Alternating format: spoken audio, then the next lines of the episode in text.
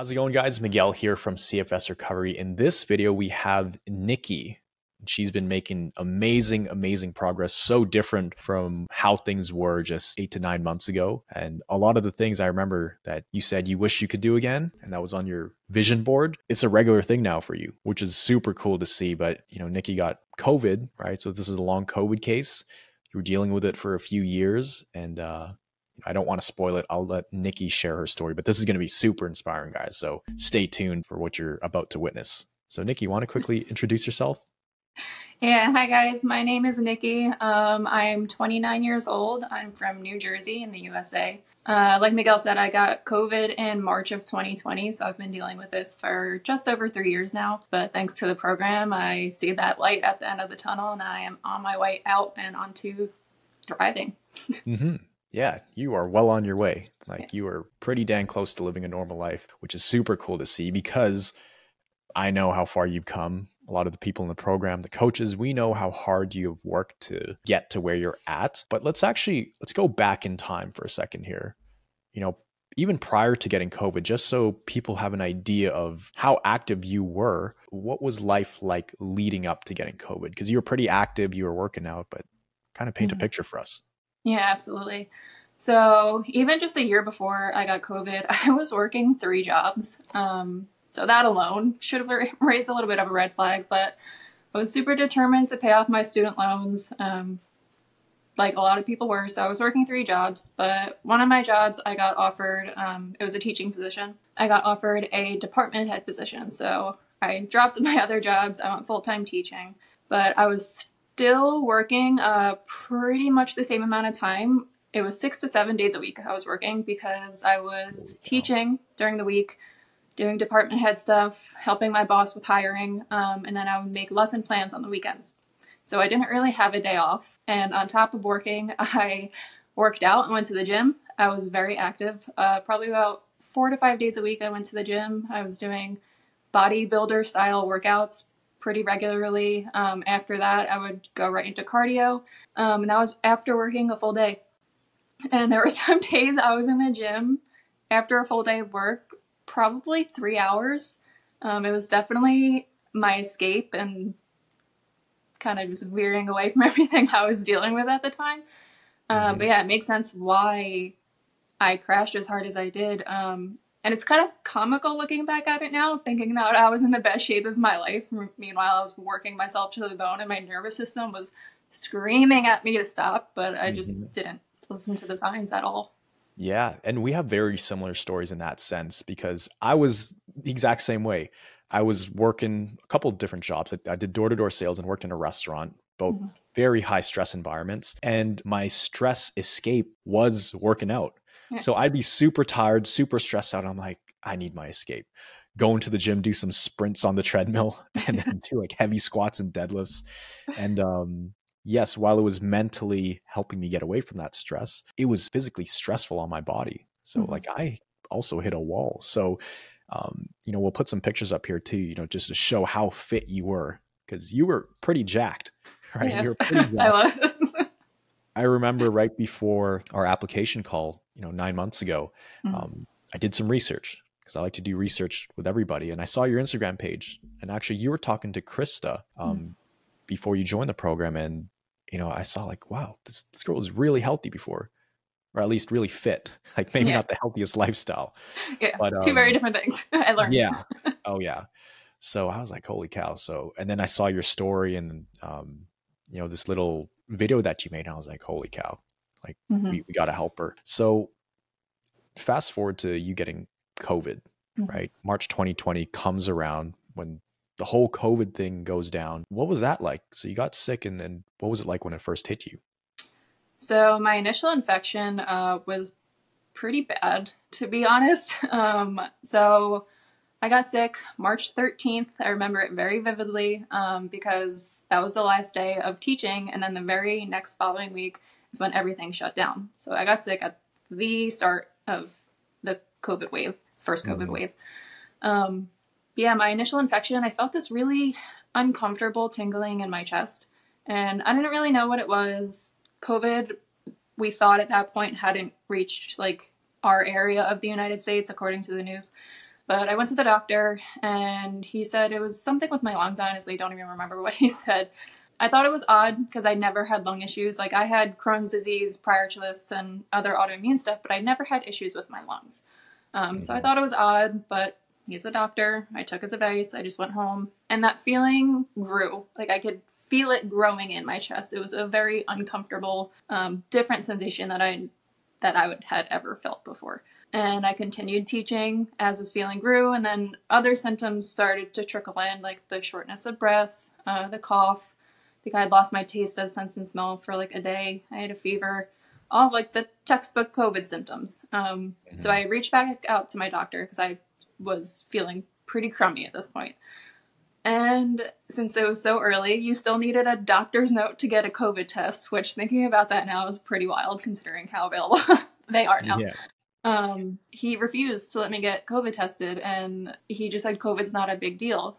And really interesting. Yeah. I guess this was the early, early days. Yeah, right? This very early. um, and I said, okay. Uh, and then it grew worse. And I said, okay, I, I, something is happening. I need to switch doctors. So luckily I was able to have a virtual appointment with my mom's doctor. She was immediately concerned. um, let me go get a COVID test, and I came back negative, which, yeah, a little bit of an eyebrow raise there. But I was still feeling terrible. I started having really intense pains in my back. So I had gone to the doctor's office in my car. Everything's drive-through at this point. Um, a doctor comes out in a hazmat suit and checks my lungs with uh, the, the stethoscope. stethoscope. Yeah. yeah. And he tells me I have pneumonia. I'm like, okay. Ooh. Um.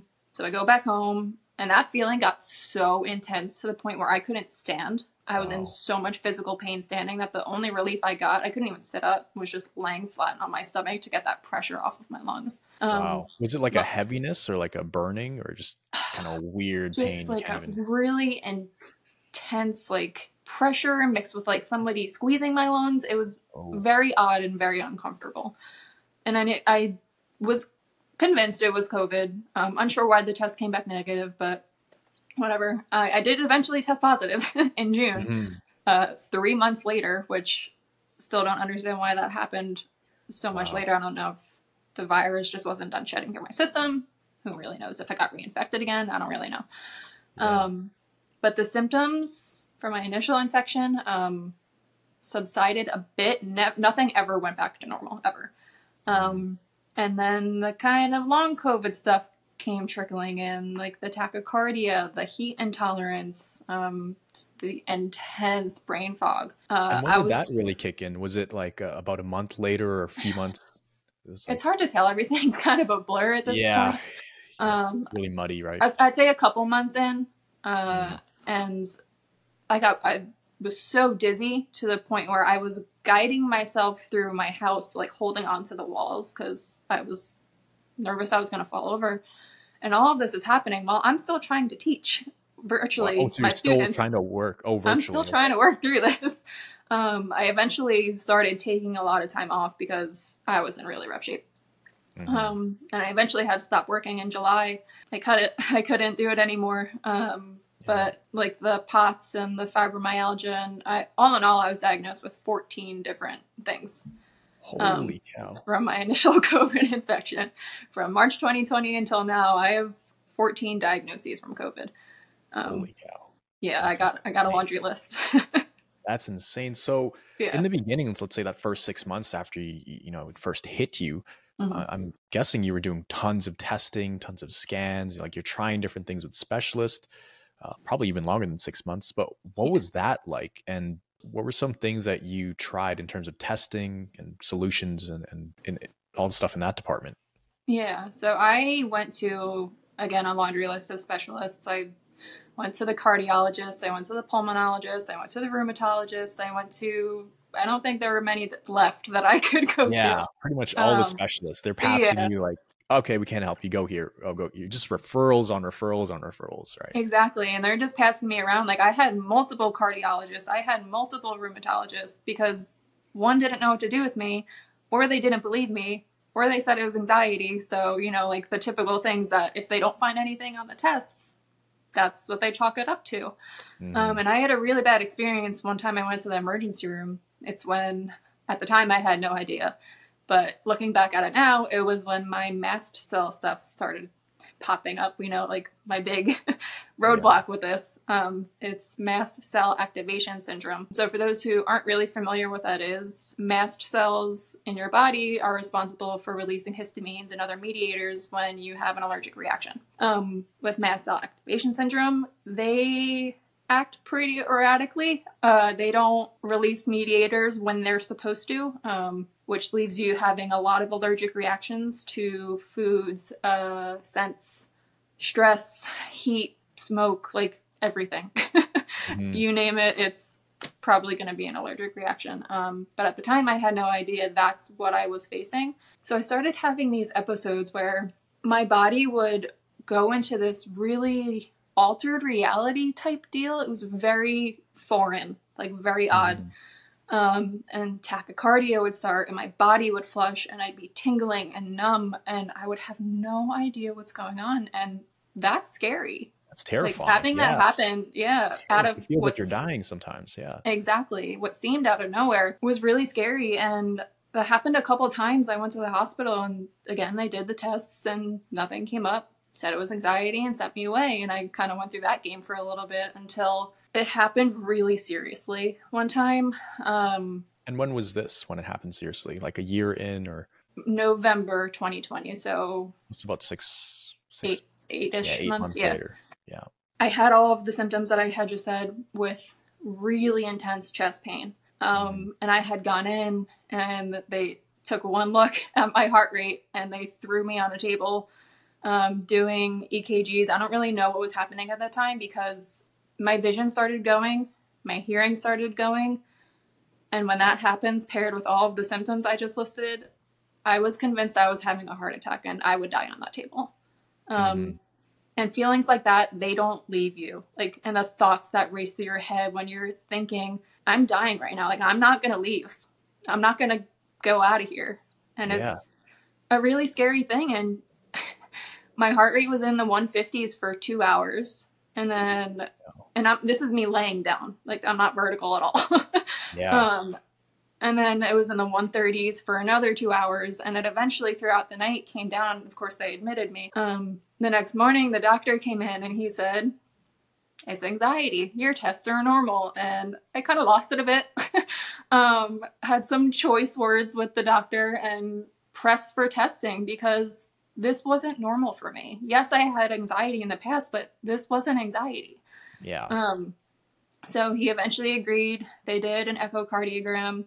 They found something off with my valve, one of my heart valves. Um, and then they started throwing these words around like, oh, you could have endocarditis, which is an infection of the heart valve. You could have a blood infection. And all of a sudden it went from anxiety to all of these really scary things. Mm-hmm. And I was just like, what, what? I don't know what's going on. You just feel on. lost, right? Lost, yeah. kind of confused. You're scared. You don't know what, what to do. It's like, is this a nightmare? Will I wake up from this tomorrow? It's, it's weird. Exactly. Hoping I would. Yeah. Um, but they did, it's called a T E E. It's a transesophageal echocardiogram, um, where they go through your throat to have a better look at your heart valve.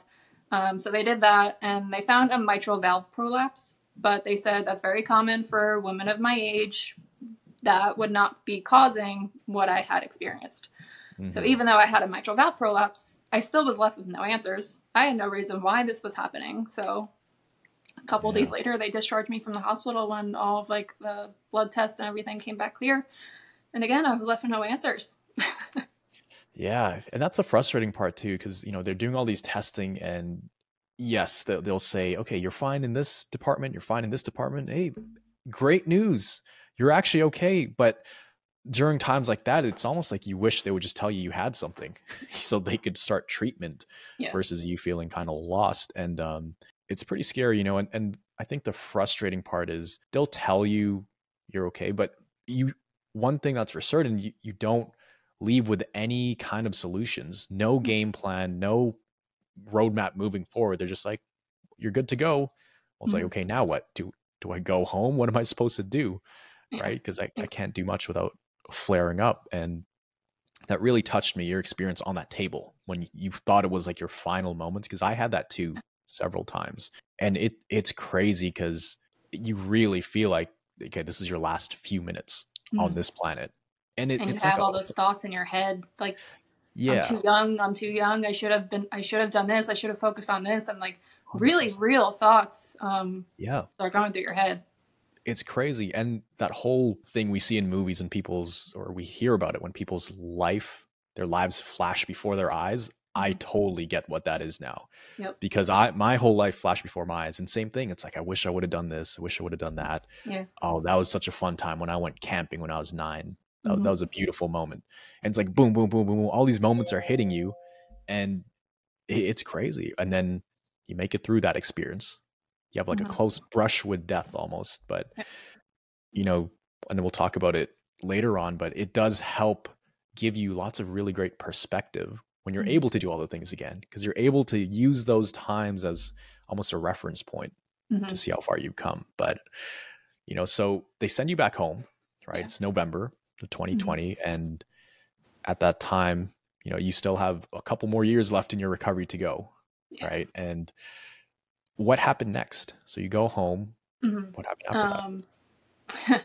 So as we move into twenty twenty-one, uh, I thought twenty twenty was hard. Uh, twenty twenty-one was a level up. That was when I hit my rock bottom. Um, I guess I'll go through what happened exactly. Uh, in April of twenty twenty-one. Um, so of course I'm going to all these specialists, and uh, I live in New Jersey, and there's a Mount Sinai post-COVID center up in New York. Um, yeah. So of course I'm, my mom is driving me there. I can't drive anymore. I stopped driving in twenty twenty sometime. Um, my mom's driving me there. The toll, the, just the drive alone took on my body, cause it was like an hour and a half each way, um, was a lot. So I was hoping I would get some answers, seeing different doctors from that center. Um, my functional medicine doctor through there recommended a neurocognitive therapy called NeuronUp. So I was doing that every Wednesday, and I was pretty fatigued after. Um, It definitely wiped me out a little bit, but according to them, this would help. So I kept doing it. And it got to the point where one day I was doing it, and that really altered state feeling started creeping back in. And I was like, oh no. um, but me being that perfectionist type personality, I was like, no, I have to get this done. So I'm pushing mm-hmm. through that feeling, knowing pretty well what's going to happen next if I don't stop. But that part of my brain was just like, no, you need to finish your task. No, you need to finish this task. Like doing that mm-hmm. cognitive therapy.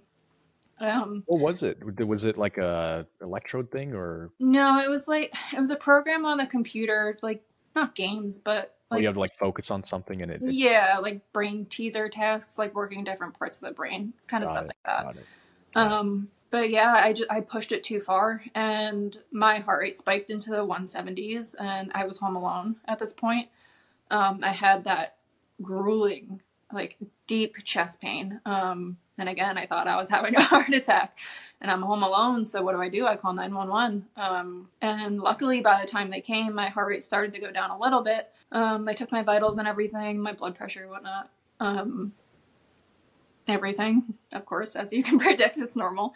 Uh, and I felt relatively okay. Um, I didn't want to go to the hospital again because I knew the same routine it was going to be. Mm-hmm. So I opted to stay home. Um, but that episode flipped something with my nervous system, because after that happened, um, the mast cell activation syndrome, the P O T S, and the C F S were like blew up in my body. Um, I tried to eat that like a couple hours later after that happened.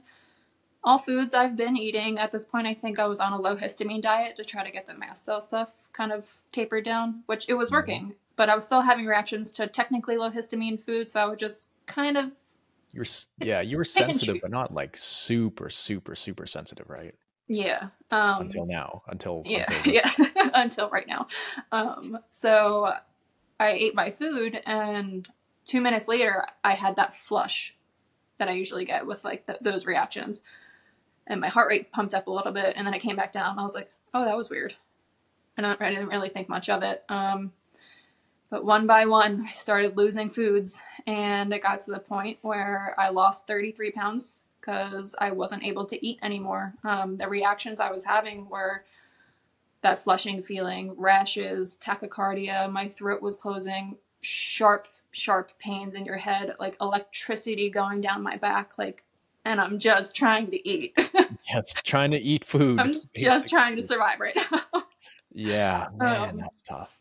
That yeah, tough. It was really hard. And I ended up losing thirty-three pounds, and I lost the ability to eat completely. There was not one food. I was even having allergic reactions to water and salt. Um, mm-hmm. Which at that point, obviously, that's pretty crazy. Yeah, that's I'm not like, allergic to water, but yeah, and I mean that must have been terrifying, mm. right? Because I'm sure you're hungry, you're you want to eat foods, but it's like your body's it feels like it's punishing you for just trying to stay alive, right? Exactly. So I mean, I can see how this was like a whole new low for you. Um, mm-hmm. What was that like mentally, like when you're going through that process? You know, you get into this dark mental hole too, which only adds to the symptoms, and it's just, a, it gets really messy from there. Yeah, exactly. Um, so after I lost the ability to eat, I had an allergist at the time who I loved completely. She actually has mast cell activation syndrome herself. So like she understands. Mm-hmm. Um, and she recommended that I get a feeding tube because I couldn't eat really? anymore. And no. I don't know why I opted out. I think I was just so determined to find one food that would stick. Um, and I eventually did, I think July, yeah. August. Was it the fish? Was it the fish? No, it was potatoes first. Okay. um, and then salmon and peas. So like those three foods I would eat all day, every day. Um, but because before that I still wasn't eating, I developed oral thrush. Uh, so like candida in my mouth, and that made it so painful to even try to eat, like aside from the allergic reactions. And then, so that was the mast cell side of everything. And then with the P O T S, I would, I, my bedroom was upstairs to try to go downstairs to the couch. I couldn't really stand because my heart rate would again shoot up into the one fifties just from standing up. Um, mm-hmm. So I would scoot down That's the what stairs. I did too. Yeah. Right down the stairs. Yeah. Um, just to get to the couch, and I could go to the bathroom and back, but that was it. Like I needed somebody physically with me to quote unquote babysit me and get me my food, because I couldn't walk to the refrigerator, get a pre-prepared meal and put it in the microwave. Like that was mm. too much for me. So I had to have somebody come over just to do that.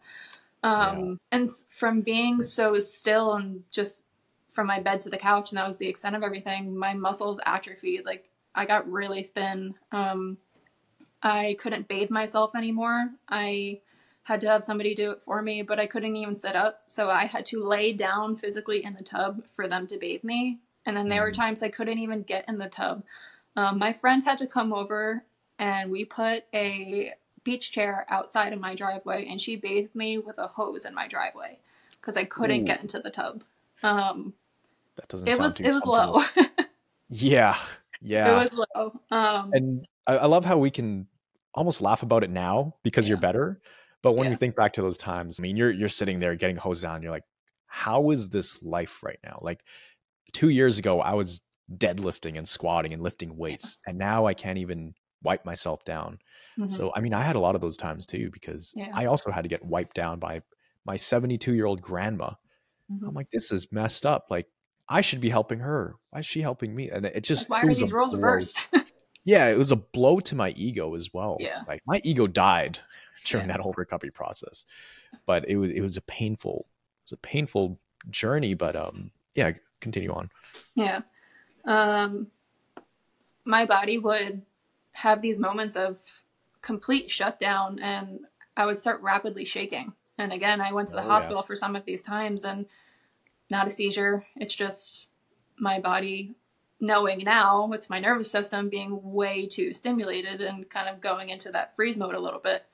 Um, I lost a good chunk of cognitive ability. Um, I couldn't really have cohesive conversations. I would not be able to recall words. And again, like you said, we can laugh about it now, but there was a time not having good word recall mixed with not being able to have cohesive sentences.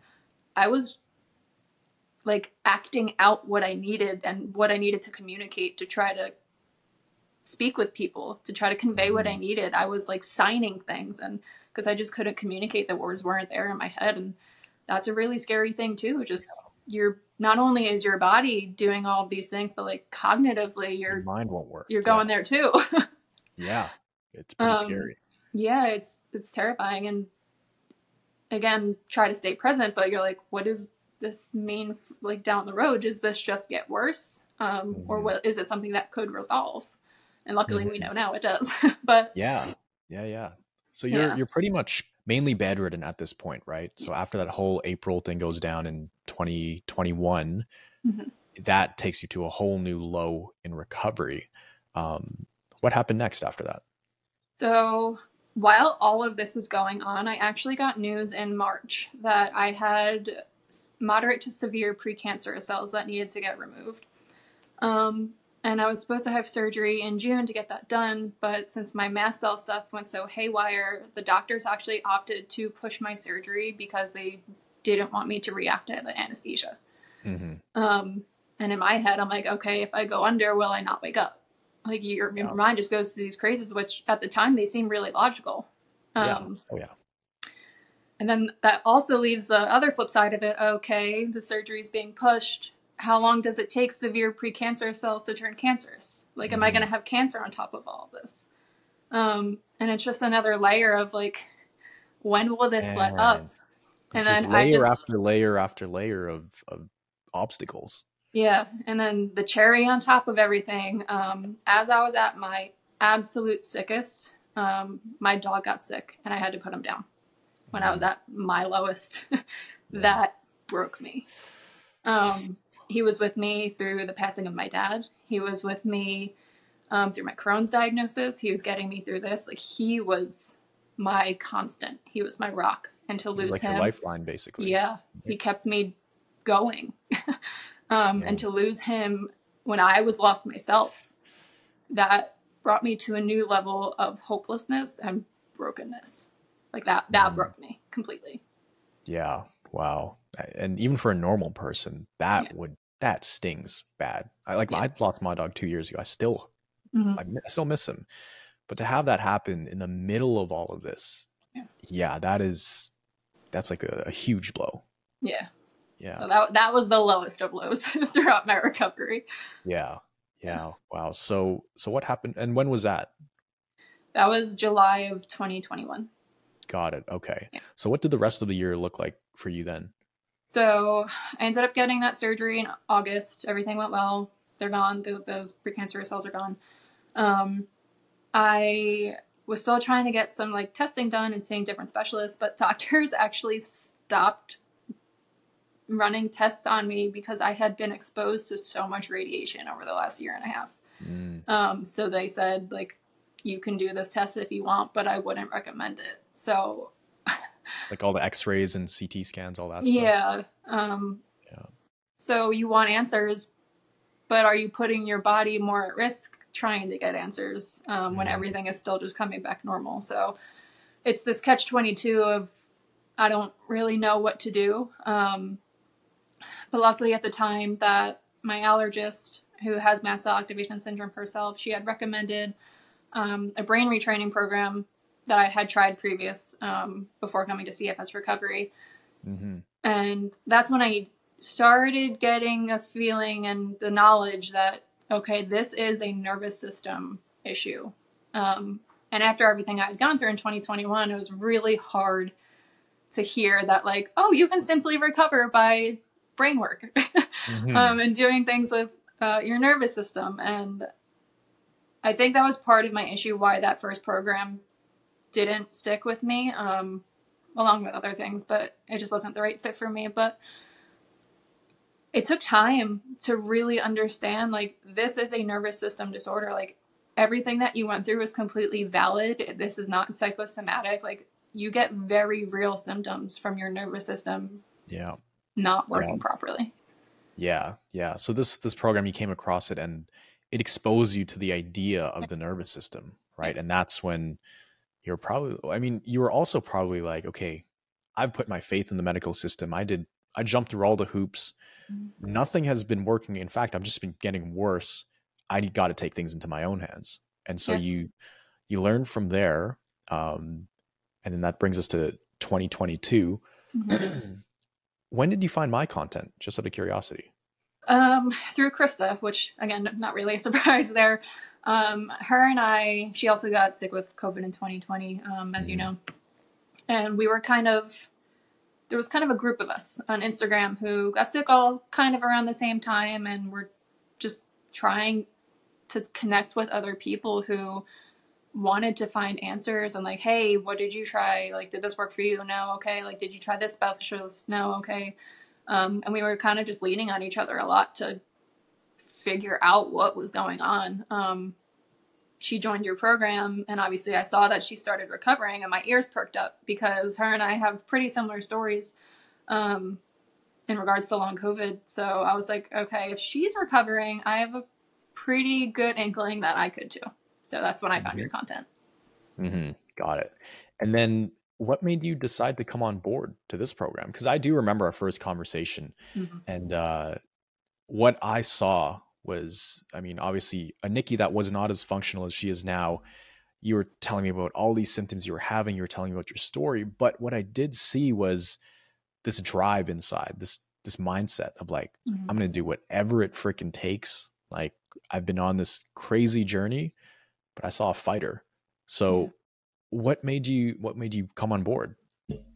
Um, I was, I refused to accept that this was going to be my life.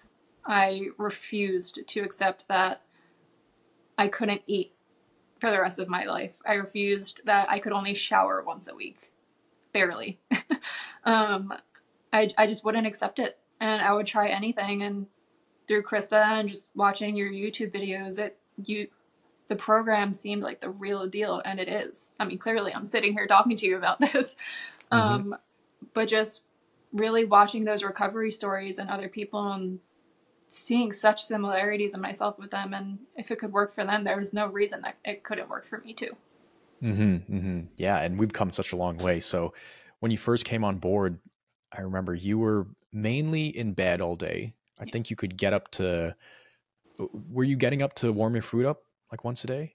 I would go to the Sometime. bathroom and back yeah. and I, for most of the days I could go downstairs, um, heat up my pre-prepared food that my mom cooked for me, um, and then go back upstairs and eat. That was the extent of me moving around. Yeah. I would say I was about like eighty, eighty-five percent bedbound. Yeah. And, you know, aside from doing those things, the rest of the day, you were just feeling symptoms, right? Yeah. Very sensitive, fatigue, all mm-hmm. the other stuff. And so you come on board, it was, it was in November of twenty twenty, no, October of twenty twenty-two. Um, what were the, what was your first, uh, two months like, right? Cause I know you had a, a pretty big adjustment period, but how different was that versus previous flare-ups you've had? Cause mm-hmm. now you have the support of the coaches. We had a, a plan we were putting together. What was that like? Yeah. So in Recovery Jumpstart, um, those first couple weeks, I got hit with that six week adjustment period. Um, But it was different from past because I had you guys to lean on. I had that voice of reason when all my amygdala wanted to do was just talk me into the irrational. Um, you guys were that logical part of my brain that I was missing at the time. And that made all of the difference. Having that reinforcement of like, you will come out of this by responding well, you are improving. Like, you need to lay the foundation before you're going to see results. And just having that constant reminder and that community of the group and everybody cheering me on and saying that I can do this, it, it creates a family and just this sense of belonging and understanding that you are missing completely when you're trying to do this on your own. Um, yeah. So that made all of the difference. Yeah. And, and how helpful was it being on calls with other people? Like, just being on the live calls, um, you know, hearing other people, what they're going through, but also hearing the wins, mm-hmm. you know, how much of a difference did that make, being able to talk to people every week? Yeah, you guys, you formulate these calls in this program in such a specific and thoughtful way. Um, you are rewiring our brains just by how you have the program set up. Like, you want us to focus on wins, and hearing everybody's wins, it switches your brain from only having that spotlight on the negative to seeing like, okay, these other things are possible. Like, look what's happening. Mm-hmm. Um, and it creates this really amazing environment that is really conducive to healing, and just having the support of everybody. It's just unlike any other program I've really ever come across or researched. It really is. Mm-hmm. Yeah. Yeah. I mean, we really try to make it that way too, to mm-hmm. give you guys the most support possible. I think that's what's missing with a lot of other yeah. solutions, is being able to reach out to a coach if you're flaring up. It's like, hey, you know, I've been doing all this stuff, but my body isn't coming out of this flare up. Like, what should I do? Um, and for you, you're in a six week one and you were soldiering through it like a champ. But there was a time I almost, I felt pretty bad. I was like, I know she's going through it right now. I know she's going to come out of it. But like, when it gets to five or six weeks, I know she must be fighting demons right now. Like, yeah, your brain set, your uh, mindset starts to waver a little bit when once you hit that five week mark. Oh yeah. It's like, it's, it's a pretty long time. And yeah. six weeks feels like six months when yeah. you're in something that thick, but you came out of it, you bounced back, uh, you started having some wins. And, mm-hmm. um, you know, cause at this point in the beginning, for everybody watching this, remember, she was only able to go to the washroom like once a day and go warm up her food. And then you were in bed, um, mm-hmm. the rest of the day. So what was the first big win you had, the first big mind shift? Was it getting through that six week adjustment period, or like what really stood out? I think it was really nailing down what was going on in regards to the mast cell activation syndrome, honestly. I knew it had to do with the nervous system, but just hearing it from you guys and explaining that it's because you don't have enough energy to digest your food, and your brain is trying to protect you and stop you from eating because it doesn't have the energy. Once you increase your energy threshold, your mast cell stuff will subside. Those words I clung onto for dear life. Um, and it made all the difference. Just the knowledge that you guys have and that you provide and just simplify erases so much of the fear um, mm-hmm. that we have around symptoms. And it changes that association that we have of, oh my God, my heart's racing, I'm going to have a heart attack, or I'm having another allergic reaction to all of these really scary things too. It's just the nervous system. And it really is that simple. It really is in concept. Executing it and understanding yeah. it, different story. It's um, way hard. It's, yeah. it's extremely yeah. difficult, but yeah. the concept itself, it's, it's actually insane how simple it is. Mm-hmm. Um, but you're right. The implementation is a whole different beast. You know, it, it's a whole different beast. So it's really cool seeing your wins in the last handful of months, doing stuff you've been able to do, um, for the first time in years, going on vacations. Um, tell us about your first getaway, your first vacation, and what that felt like. Yeah. So I was really hesitant um, because I think at that point I hadn't really walked more than ten minutes in a spurt. Um, and going on vacation, you're like, you're going to, I went to like a little beach town a couple hours away. And this and was, uh, remind us when this was again? In the spring sometime? Was it April, early? End of April. April, yeah. Yeah. Um, so I had gone hesitantly, but I went. I was like, okay, if I need to rest there, I'll rest. My mom can go out and do what she wants to do. Yeah, you guys pushed me to go. I, I asked you, I was like, should I do this? And you were like, yes, go. Um, so just having also that support was really nice too. Mm-hmm. So this um, was actually, this was two months ago, right? April. End of, end of April, April, May, June. Yeah, two months ago. Wow. Wow. Yeah.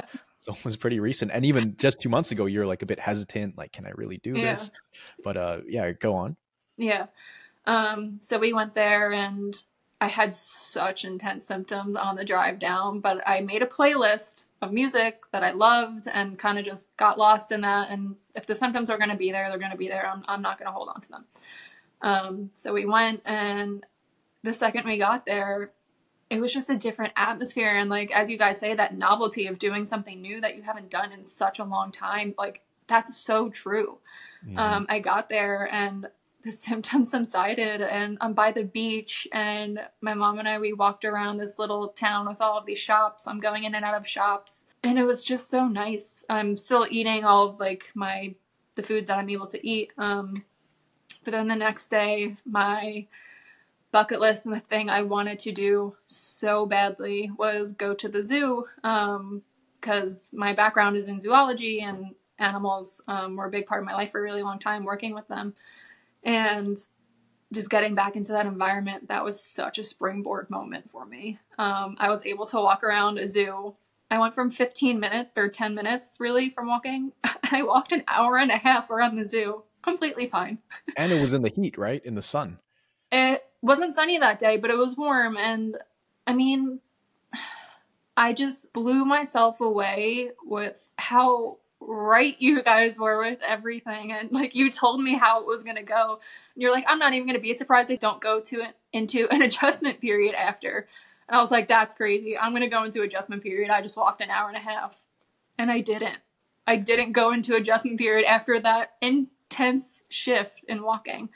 Yeah. Um, yeah. And it, it really just goes to show, like, if your association is there and you are sending those signals of safety to your body as you're expanding your activity, like, you're okay.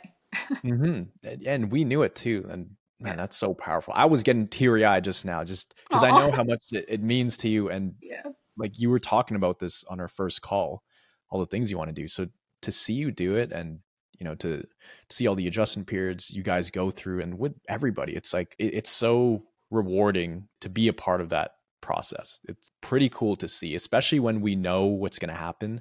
Mm-hmm. Like, we knew you're going to, this was going to take things to a whole new level in recovery, and it's going to unlock a lot more life for you to live. Mm-hmm. And that was, that was two months ago when you had that experience. And since then you've just been on a roll, and it seems like the nervous system has really been, really been recalibrating itself kind of on its own. Right. Mm-hmm. As yeah. you go through the day. 'Cause also tell us about your foods now, the mm-hmm. different foods you can eat, you're adding to the list. 'Cause there was a time when you can only, you could only eat, what is it? Mashed potatoes. Uh, was it salmon? Mm-hmm. And yeah, potato, salmon, and peas was my meal four times it. a day, every day for months. Yeah. Um, which gets pretty old pretty quick. Mm-hmm. Yeah. um, but when I entered the program, I was eating nine different foods, but I was still reacting to them. I was having small reactions. I would just have to eat my meals really slow. Um, so the reactions weren't compounded into this kind of big reaction. Um, but now I'm eating over twenty foods. So it took me a year and a half to get to nine, and I got up more than doubled that in six months. Yeah. Um, yeah. It just speaks volumes to the program and the nervous system. And just as you start to recover, it will recalibrate, and like, you're not going to be as sensitive. And mm-hmm. I love food so much, which it makes sense why I have mast cell activation syndrome. Um, mm-hmm. And just being able to be in the kitchen again and cook and eat a variety of foods that I really enjoy eating. And it just makes me so happy. You will never, ever take eating for granted again yeah. when you lose the ability to eat or even drink water. Um, yeah. I was so grateful to be able to be able to have broccoli. I was so happy at that time. Yeah, I remember that. And same thing for me. Food is huge. I love food so much nowadays. Like that's, that's my one escape, I'd say. Uh, although I keep it under control now, but yeah, when I first was able to eat again, I put on fifty pounds in the first year. Like my cravings were through the roof because I had to eat pretty much like perfect, all healthy food, no yeah. sugar, no nothing for a long time, for years. And uh, yeah. when the, the gates of heaven opened and my body was like, you're allowed to eat chocolate. You're allowed to eat Cheetos. I was like, like okay, give Cheetos me a every chocolate day. Covered Cheeto, please. Exactly. Let me make up for all this lost time. Yeah, exactly. And let me eat a bag every day. Yeah. So it, it was like that. But food, it, it's one of those, just one of the many things you don't ever take for granted again, just like mm-hmm. being able to sit out in the sun without having a headache or feeling like you're, you're going to pass out. Um, being able to sit in the car and listen to music. Um, mm-hmm. And you even, you drove recently, right? Yeah, I just started driving again. Um, mm-hmm. I still have my mom with me. I actually don't have a car. I got rid of my car because I was sick and didn't anticipate driving for a really long time, but my body showed me otherwise. But yeah, I'm really excited. I'm able to drive to my brother's and back, and like I drove to my brother's. I spent the entire day playing with my niece and nephew, introducing new foods, and then was fine driving back. Like, wow. A couple months ago, I would laugh if you guys tried to get me to do this. Yeah. Um, and it just shows, like, you're if you follow what you guys say, and it's, again, so simple in, in the concepts, but you really have to be able to implement it. Um, but if you do, your nervous system will just it will recalibrate on its own. Yeah, it will thank you. It will yeah. work with you versus against you. Um, and, you know, even just that that one drive to your brother's house, that getaway, and being able to play with your, you know, your, your family. If we told you that, you know, what was it? Nine months ago, yeah. of course it would feel like a pipe dream. And it did feel like a pipe dream. That's something you had in your win, yeah. right? But it, it's pretty crazy now because life is, is so different um, from what it was. So, you know, I want to ask you, what are some valuable things you could tell people watching this right now? And they're where you were, you know, they're rock bottom. And just when they think they're going to get better, they actually get worse and worse and worse because you've been there, right? Mm-hmm. Your story is, is incredible. Yeah. What kind of things would you tell them in terms of just inspiration and things to encourage them? Yeah. So I think first things first is please wholeheartedly believe that this is just a nervous system disorder. Like, you don't have to believe me, but just look at the science. um, mm-hmm. Like, watch the recovery stories, watch Miguel's content. It is a nervous system disorder. Like, if you've had all of those tests, you ruled everything out. Um, you can fix this yourself. And mm. I would have laughed if somebody said that to me a couple months ago or however many months ago, but you can. And I always thought I was this anomaly that, oh, all these other people recovered, um, but I have this big mast cell activation syndrome thing, so that means I can't recover. But that's not true. It all stems from the same thing. It all stems from the nervous system. Mm-hmm. Um, and just no matter how bad it gets, you can always come back. Like, after that year of twenty twenty-one that I had, like, and I was at below rock bottom, like I lost my dog, my health, my job, my home, my relationship. I was at rock bottom. Um, mm-hmm. You're not going to stay there. You can come back from that. And mm-hmm. not only will you come back from that, you learning the concepts of recovery, you take that with you into your life. Like, you learn how to respond to any stress, not just symptoms. Um, and it creates such a better life for you on the other side of recovery. Like, you truly will thrive and stay thriving because this is, that's how you set us up. That's how you set this program up. Like, we will recover and thrive and stay thriving. It's not, oh, I'm feeling good and then I have a relapse. Oh, I feel okay and then I have a relapse. Like, no, like, this is it. You recover and you're, you're, you're up. You're yeah. good. You know how to do it. Um, yeah. yeah. And that's a thing. You, you recover by intention. It's not luck. It's not, oh, I just, I happen to get better. No, it's very intentional. You have to do intentional things and you have to work very hard at it. Um, a lot, like most of the work, if not all of it, is done in your brain, the way you think, the way you respond to stressors. Um, but that will translate into physical progress. Whereas most people just try to focus on how many steps can I walk? Let's walk like fifty more tomorrow, but they mm-hmm. neglect the mindset side of things. And, you know, guys, listen to Nikki. This is coming from somebody who had, what is it? fourteen diagnoses of random things because the doctors couldn't find anything. So just, they're just throwing label at you after label. And I mean, that's pretty scary because anybody else, a lot of people would be like, okay, well, I'm screwed for the rest of my life, fourteen diagnoses. How am I ever going to dig myself out of this? This is a battle we can't win. I got the heart thing. I got the cancer stuff. I got diagnosis. I have mast cell activation, and you search up online about mast cell activation. There's not a whole lot of um, hope in that area. No, not you're walking any. It. Yeah. yeah. I don't even think they say you can recover from that, right? No. Um, and that's the other thing too. Thank you for saying that. I wanted to touch on that. Please switch the content that you're consuming. Um, I was in this doom and gloom spiral of the support groups um, where support. It was just, yeah, support. um, it was just, you can't recover, you can't recover, this is lifelong, how are we going to do this? Like, please switch your view, like, onto those recovery stories. Like, reach out to people who have recovered, ask them questions, like, watch the videos, like, do the research, just switch your view. And just by doing that, just by consuming content of recovery, that will start to change your thoughts, which will start to change your beliefs. And that's what you need to start recovering. You need to believe you can recover. Mm-hmm. Yeah. And it starts with what you feed your mind, whether it's the things you tell yourself or the things that you allow to enter your mind. So if you're in these, we call them the swamps or the networks of doom, get out of there, get out of the forums.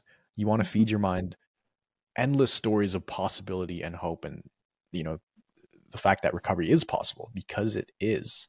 So, you know, we want to feed your mind the right things, because that is so important. Um, so with you, Nikki, what would you say your, you know, top two or three favorite things about Recovery Jumpstart were, whether it's the support from the coaches, the, the plan, or, you know, what are some things that stood out for you? Do you I did just mention have to some pick earlier. Two or three? As many as you want. It'd be a whole highlight um, reel. I mean, yeah, I yeah, could. As many as you want. Speak forever about for this. Um, first things first, just the coaches, the fact that you guys were in our shoes, like every coach had C F S. Every coach went through what we're going through.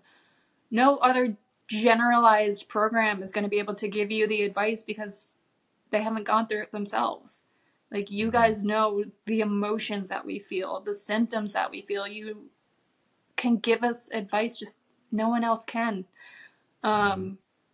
And that alone is priceless, absolutely priceless. And then obviously the group calls and the community, it just, again, creates that environment that's so conducive to healing, that's so supportive. And everybody is, again, just like family, and we root each other on. And if some, somebody's having a bad day, like, we're there for them. And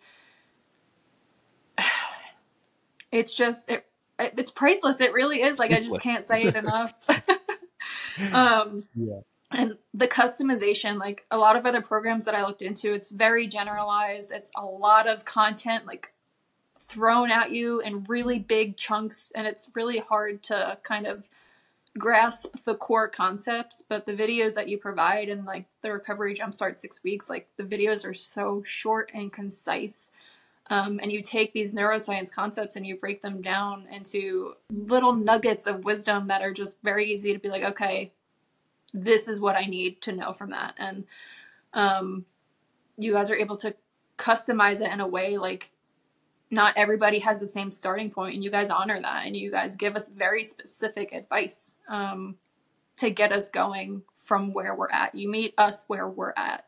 We don't have mm. to try to meet the base starting line of a generalized program. Like, that's not it. Um, yeah.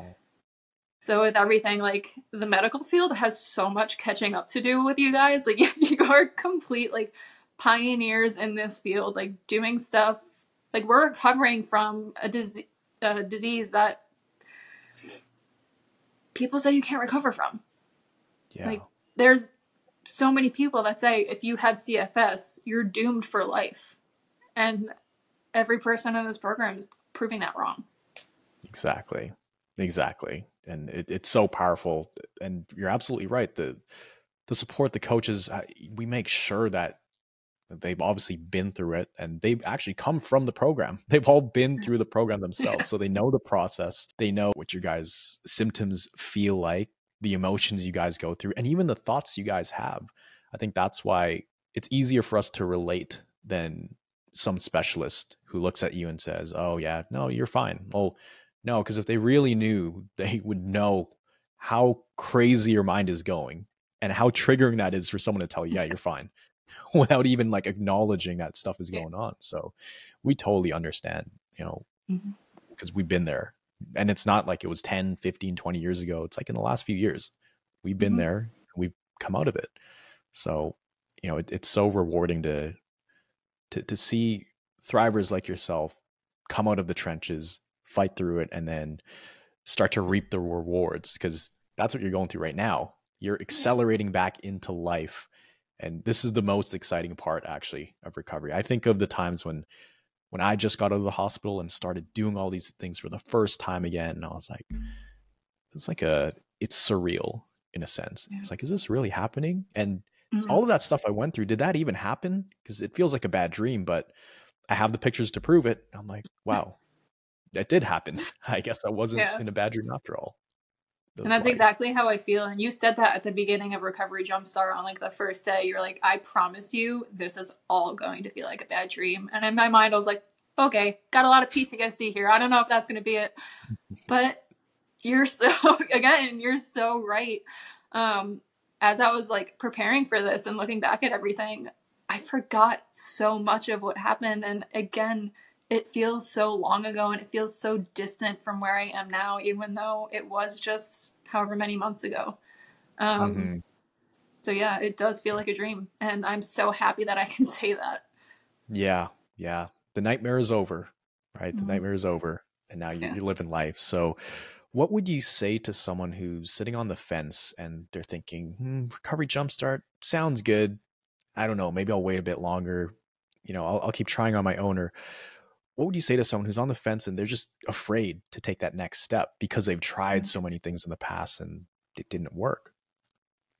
Yeah. I mean, I understand. I've tried, I mean, I tried physical therapy, cognitive therapy, ozone therapy, the compression socks, yeah. the, like, it's like, what didn't you try? Um, right. You tried everything. Neuroreflex therapy. Yeah. I tried, I tried a lot of things. Um, so I can understand the hesitancy behind it, but you just have to look at the proof. Look at the proof. There's not a person in the program that's not improving. I mean, mm-hmm. is that true? Can I say that? Yeah. Yeah. Yeah. Yeah. Okay. yeah. You can cut that. Some, some I just didn't want to like others. Yeah. Okay. Um, yeah. But yeah, I mean, if you keep waiting, you're staying where you are. You want to improve. So take that leap to improve your health. The definition of insanity is doing the same thing over and expecting different results. And I understand we're trying different things, um, but you have to look at the evidence. You really do. And this is a program where so many people are recovering, um, and that speaks for itself. So I know mm-hmm. programs can work for some people and not for others, but I think this program and the people that come out of it, it really speaks for itself. Mm-hmm. Absolutely. And we, we totally get that too. The hesitancy, you know, people don't want to waste money essentially. And that's why now we have a thirty day money back guarantee. And within thirty days, you'll know for sure, you know, if you, if you need this or not. Yeah. So we have that there to protect people. But for you, you know, in terms of investment, would you say it's been a good investment so far? Oh my goodness. I would do this ten times over. um, yeah, it's, there's no price on your health. There's really not. Um, So it's worth every penny, ev everything. It's worth everything yeah. to get yeah. your life back. Yeah. Oh yeah. Yeah. You, you're getting your life back. And is there anything else you want to share with our audience today here watching right now? You know, anything you want to say to the, the Nikki two years ago when she was in her darkest times? Find Krista. um, no. Find Krista, message her on Instagram.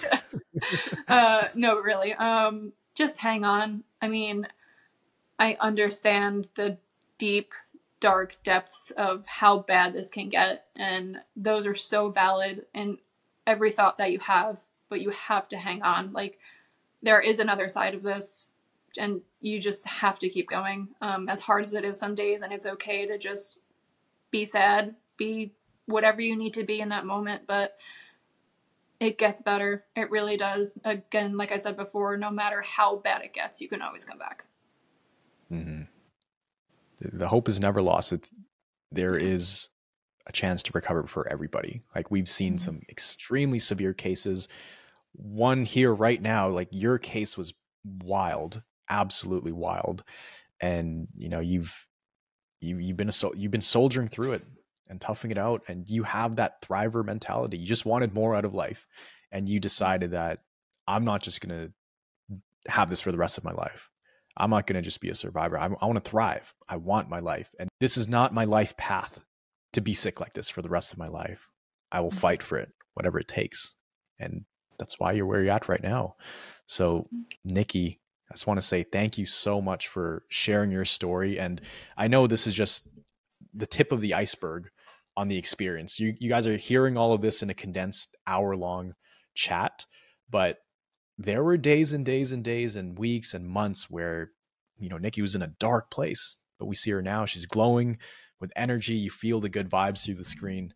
And um, it's just proof that anything is possible. So I'm so proud of you, Nikki. And Thank let's you. keep, let's keep the ball rolling. Let's keep building this momentum. And the next step is you're going to be back working out, and, you know, we'll help you transition into that as well. Um, but super exciting. So if you guys did enjoy this video, this was super value packed. And this was a, a pretty, pretty severe case, um, just like a lot of other people, but take this as inspiration, right? Nikki was in your guys' shoes not too long ago, like a year ago. She wasn't, wasn't dysfunctional at all, not even a few months ago. So use this as an example, use it as inspiration. Comment down below your biggest takeaway from this video, right? Something must have resonated with you. And if it didn't, watch this again, because you, I guarantee you will get something out of this. And if you did want some extra help on your recovery journey, like Nikki said, you know, there's, there's a lot of hands-on help we provide, the support, um, the help from the coaches. If you did want to learn more about the program, just click the link down below. Um, you can check out how the program works. We could see if it's a good fit for you. Um, but other than that, I'm glad you guys are able to watch this far into the video. Always remember that you are a thriver, and you are just one mind shift away from living life with thriving health. So let's get you to thriving health. We'll see you guys in the next video.